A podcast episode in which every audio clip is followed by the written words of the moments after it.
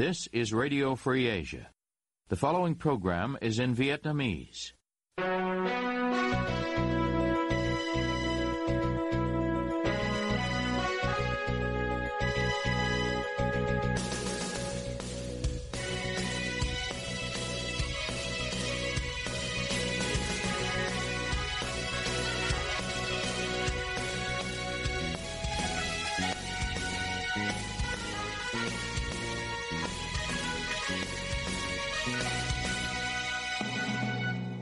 Đây là Đài Á Châu Tự Do, phát đi từ thủ đô Washington, D.C., Hoa Kỳ. Toàn ban cùng Nguyên Lam xin kính chào quý thính giả.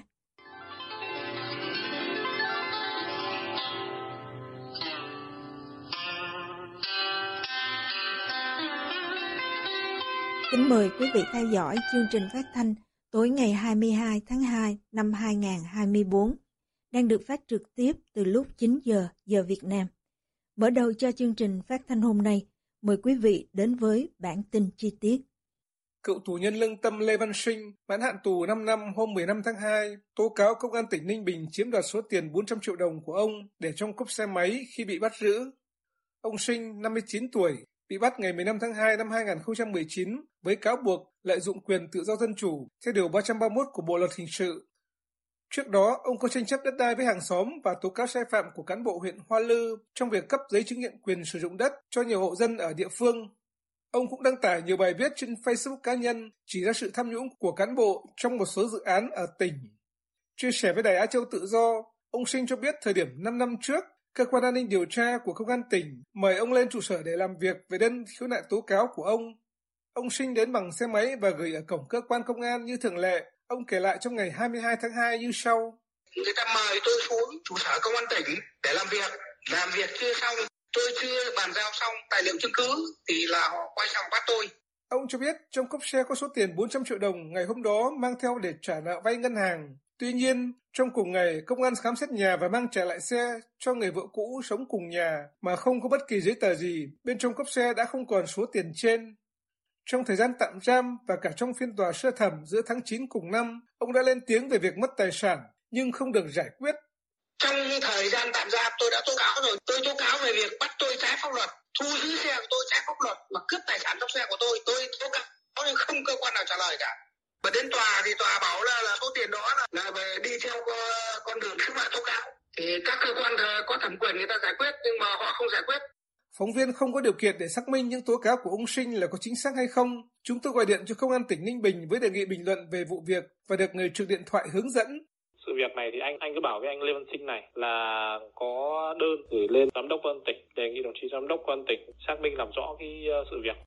Sau gần 7 tháng bị tạm giam, ông Sinh bị đưa ra tòa ngày 12 tháng 9 năm 2019.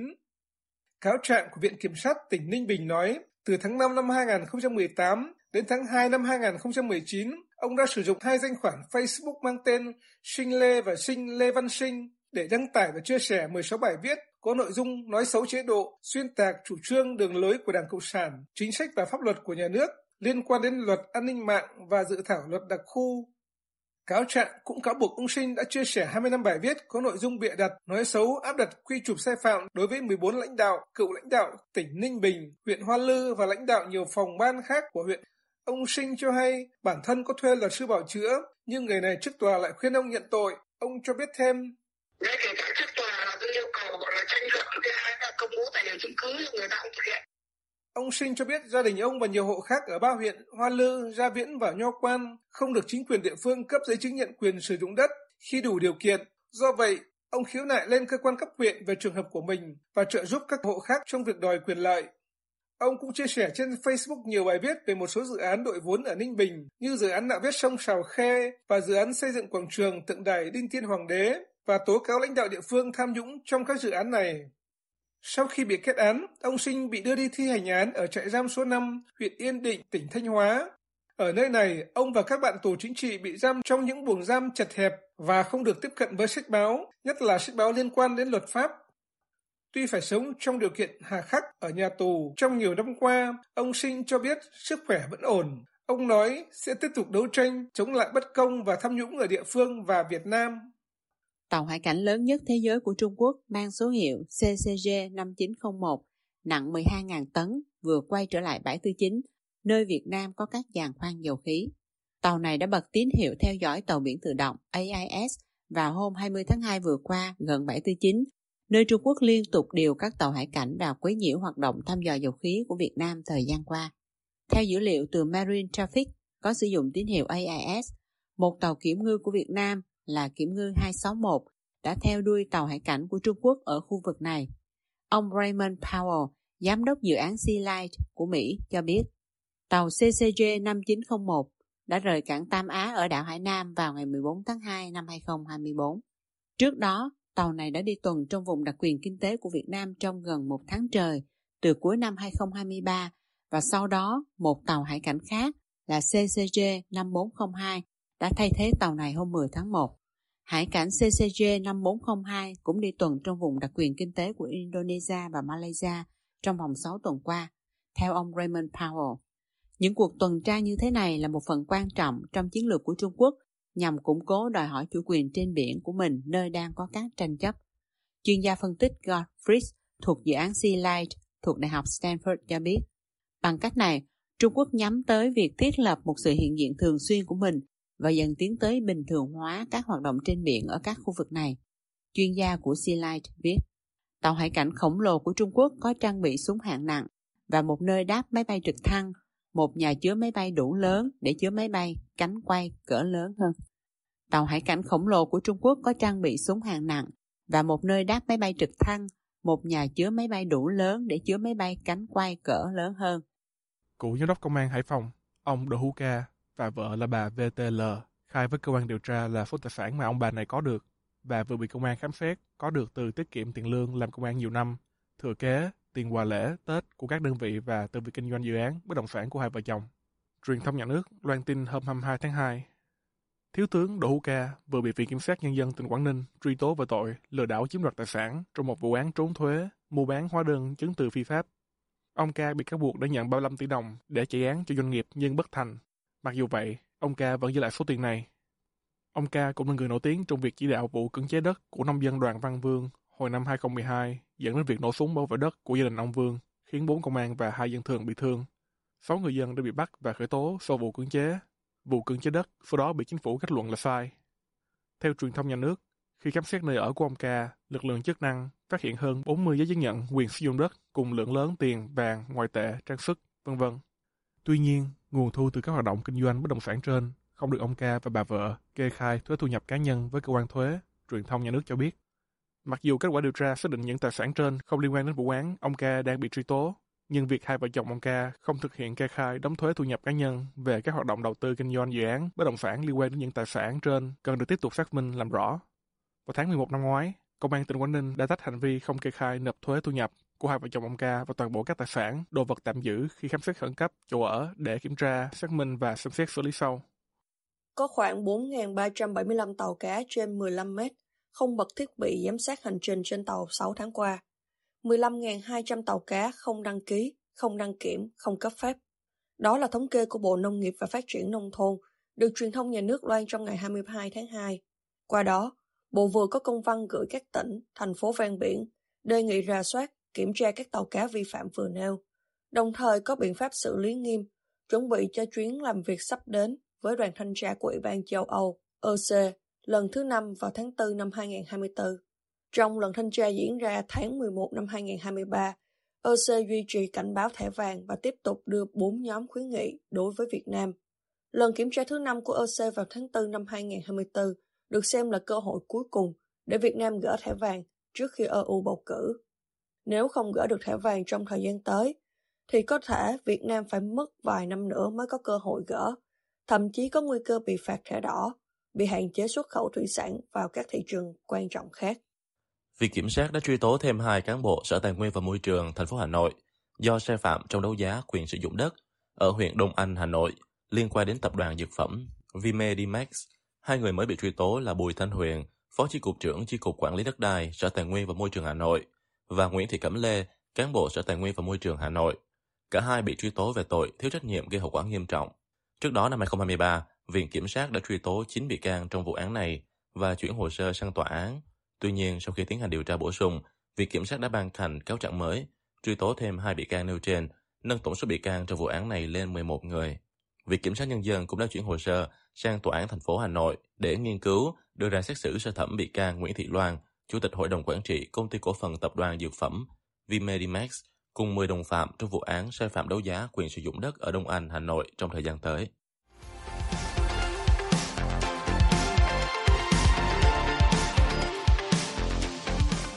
Xin chào các bạn, tôi là Trường Sơn từ chương trình Podcast Việt Nam tuần này của Đài Châu Tự Do. Trong chương trình tuần này chúng ta sẽ nói về trường hợp của người mẫu Ngọc Trinh với sự tham gia của luật sư Đặng Đình Mạnh để cùng giải đáp các vấn đề mà nhiều người còn đang thắc mắc liên quan đến sự việc này. Các bạn có thể theo dõi chương trình Podcast Việt Nam tuần này trên kênh YouTube và Facebook của Đài Châu Tự Do cũng như trên Spotify và Apple Podcast. Hẹn gặp lại các bạn.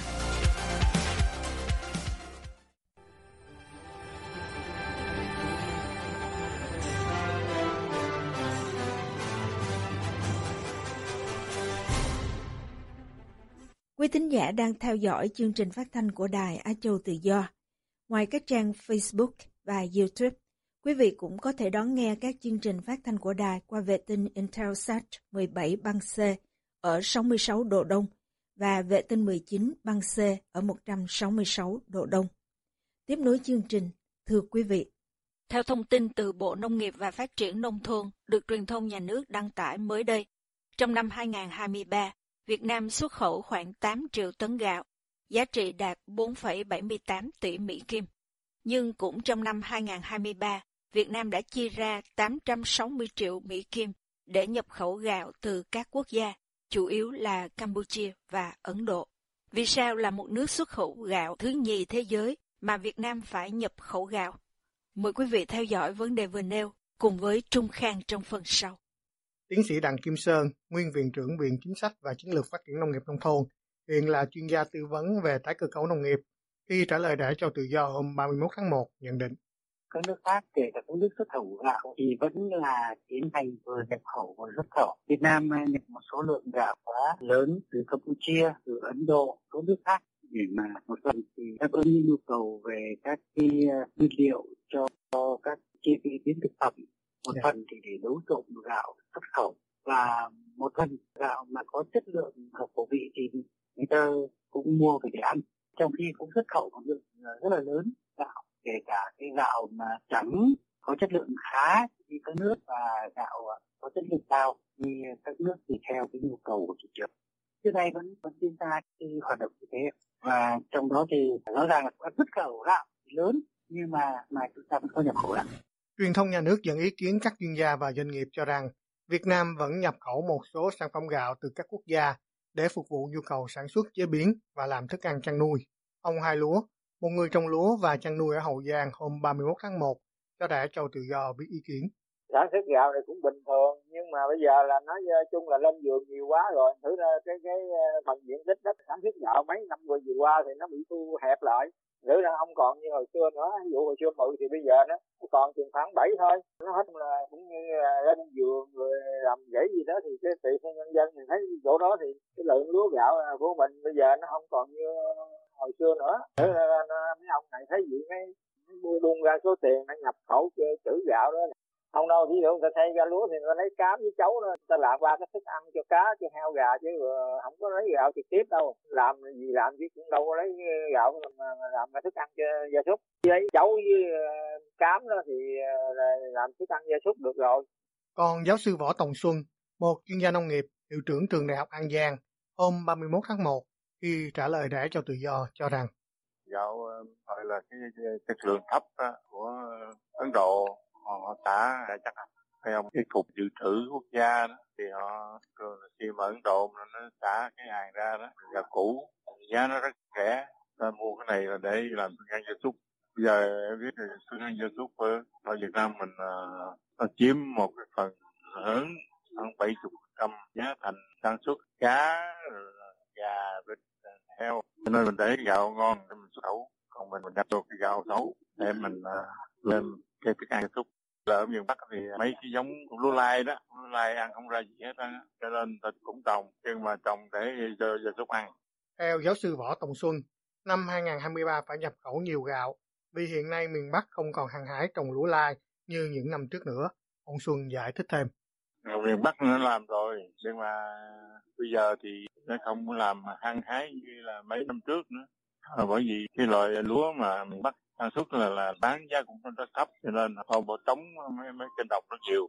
Họ bỏ trống rồi họ làm một thứ khác có tiền nhiều hơn. Nói chung là trồng lúa miền Bắc là không bao giờ là sản xuất lúa ở miền Bắc rất là tốn tiền mà không đưa tới được cái lời lợi bao nhiêu cho nông dân hết. Mà cái giá thành để sản xuất lúa ở miền Bắc này nó luôn luôn là cao. Theo Tổng cục Thống kê, diện tích gieo trồng lúa đông xuân năm 2023 của Việt Nam ước đạt 2.952,5 nghìn hecta, giảm 39,8 nghìn hecta so với năm 2022. Còn diện tích gieo trồng lúa hè thu của Việt Nam năm 2023 đạt 1.912,8 nghìn hecta, giảm 2,8 nghìn hecta so với vụ hè thu năm 2022. Đối với những vùng sản xuất khác, giáo sư Võ Tòng Xuân cho rằng nên sản xuất lúa chất lượng cao để bán giá cao, lời hơn. Với ý kiến liệu có nên tăng sản xuất lúa lai, ông Xuân nói làm cái lúa ờ, là, mà, ờ, mà ăn không ngon ờ, thì làm gia súc cái gia súc thì cũng không có màng lắm. Bởi vì một phần nữa mình đã tốn tiền rồi mình nhập cái bắp lại cái uh, tương rồi mình á để để mà trộn với lại cái cám với lại uh, gạo để nó ra cái thức ăn gia súc của mình đó. tức là chăn nuôi của mình là phải tốn rất nhiều tiền về thức ăn. Phải mua hết mua bắp rồi mua đậu nành mình xuất khẩu gạo của mình được chưa tới 5 tỷ đô la mình nhập bắp với đậu nành không hết gần 4 tỷ rồi. Rồi giờ là nhập thêm lúa nữa để mà mình trám vô chỗ đó để để mà mình mình có đủ cái, cái thức ăn cho gia súc trồng cá nhất là cá. Bây giờ cá gì cũng lắm. Dạ. Nhưng mà xuất khẩu ra ngày nhiều lên cho nên cái nhu cầu thức ăn ra cho cá rất là cao. Nuôi gà cũng thế nuôi heo tất cả mấy cái này thì, thì tốn. Cho nên cái cầu các cái nguyên liệu để mình pha chế ra là cái ăn gia súc nó rất là mình không đủ nguyên liệu để mình sản xuất đã nhập. Tiến sĩ đặng kim sơn nhận định thêm. Nhìn chung thì uh, Việt Nam là nước mà có cái tốc độ tăng trưởng chăn nuôi khá mạnh vì cái số người nó tăng nhanh. Cái nhu cầu của thức ăn chăn nuôi khá lớn kể cả một cái lượng rất lớn cho cái thức ăn gia súc và sản xuất thủy sản nữa. Việt Nam không có thế mạnh về thức ăn chăn nuôi cho nên là phần lớn ngô đậu nành là nhập từ nước ngoài. Có một phần gạo để nhập cho thức ăn chăn nuôi. Vậy thì à, cái đó là cái cũng là nhu cầu rất nhiều ở Việt Nam không không phải là một nước có lợi thế về cái chăn nuôi này nói chung là trong cơ chế thị trường thì thì cũng không mở rộng ra ngoài không cái gì mà mình có lợi thế thì mình xuất khẩu không có lợi thế thì mình xuất khẩu. Vấn đề là chế biến nó ra để tăng cái giá trị gia tăng. Theo tiến sĩ đặng kim sơn trong cơ chế thị trường mặt hàng nào có lợi thế thì xuất khẩu không có lợi thế thì nhập khẩu Vấn đề theo ông Sơn là phải chế biến ra sao để tăng thêm giá trị gia tăng.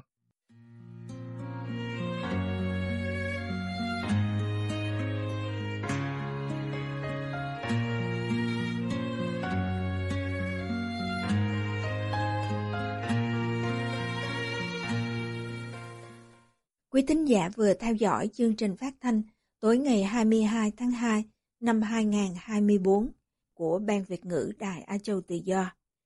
Ứng dụng tin mới RFA trên điện thoại thông minh và podcast cũng có thể giúp quý vị theo dõi các chương trình tin tức thời sự bằng video hay audio của Đài Á Châu Tự Do. Quý vị quan tâm đến chương trình, xin gửi email về địa chỉ vietweb rfa.org. Toàn ban cùng Nguyên Lam cảm ơn quý vị đã đến với chương trình và hẹn gặp lại quý vị vào chương trình ngày mai. You have been listening to Radio Free Asia.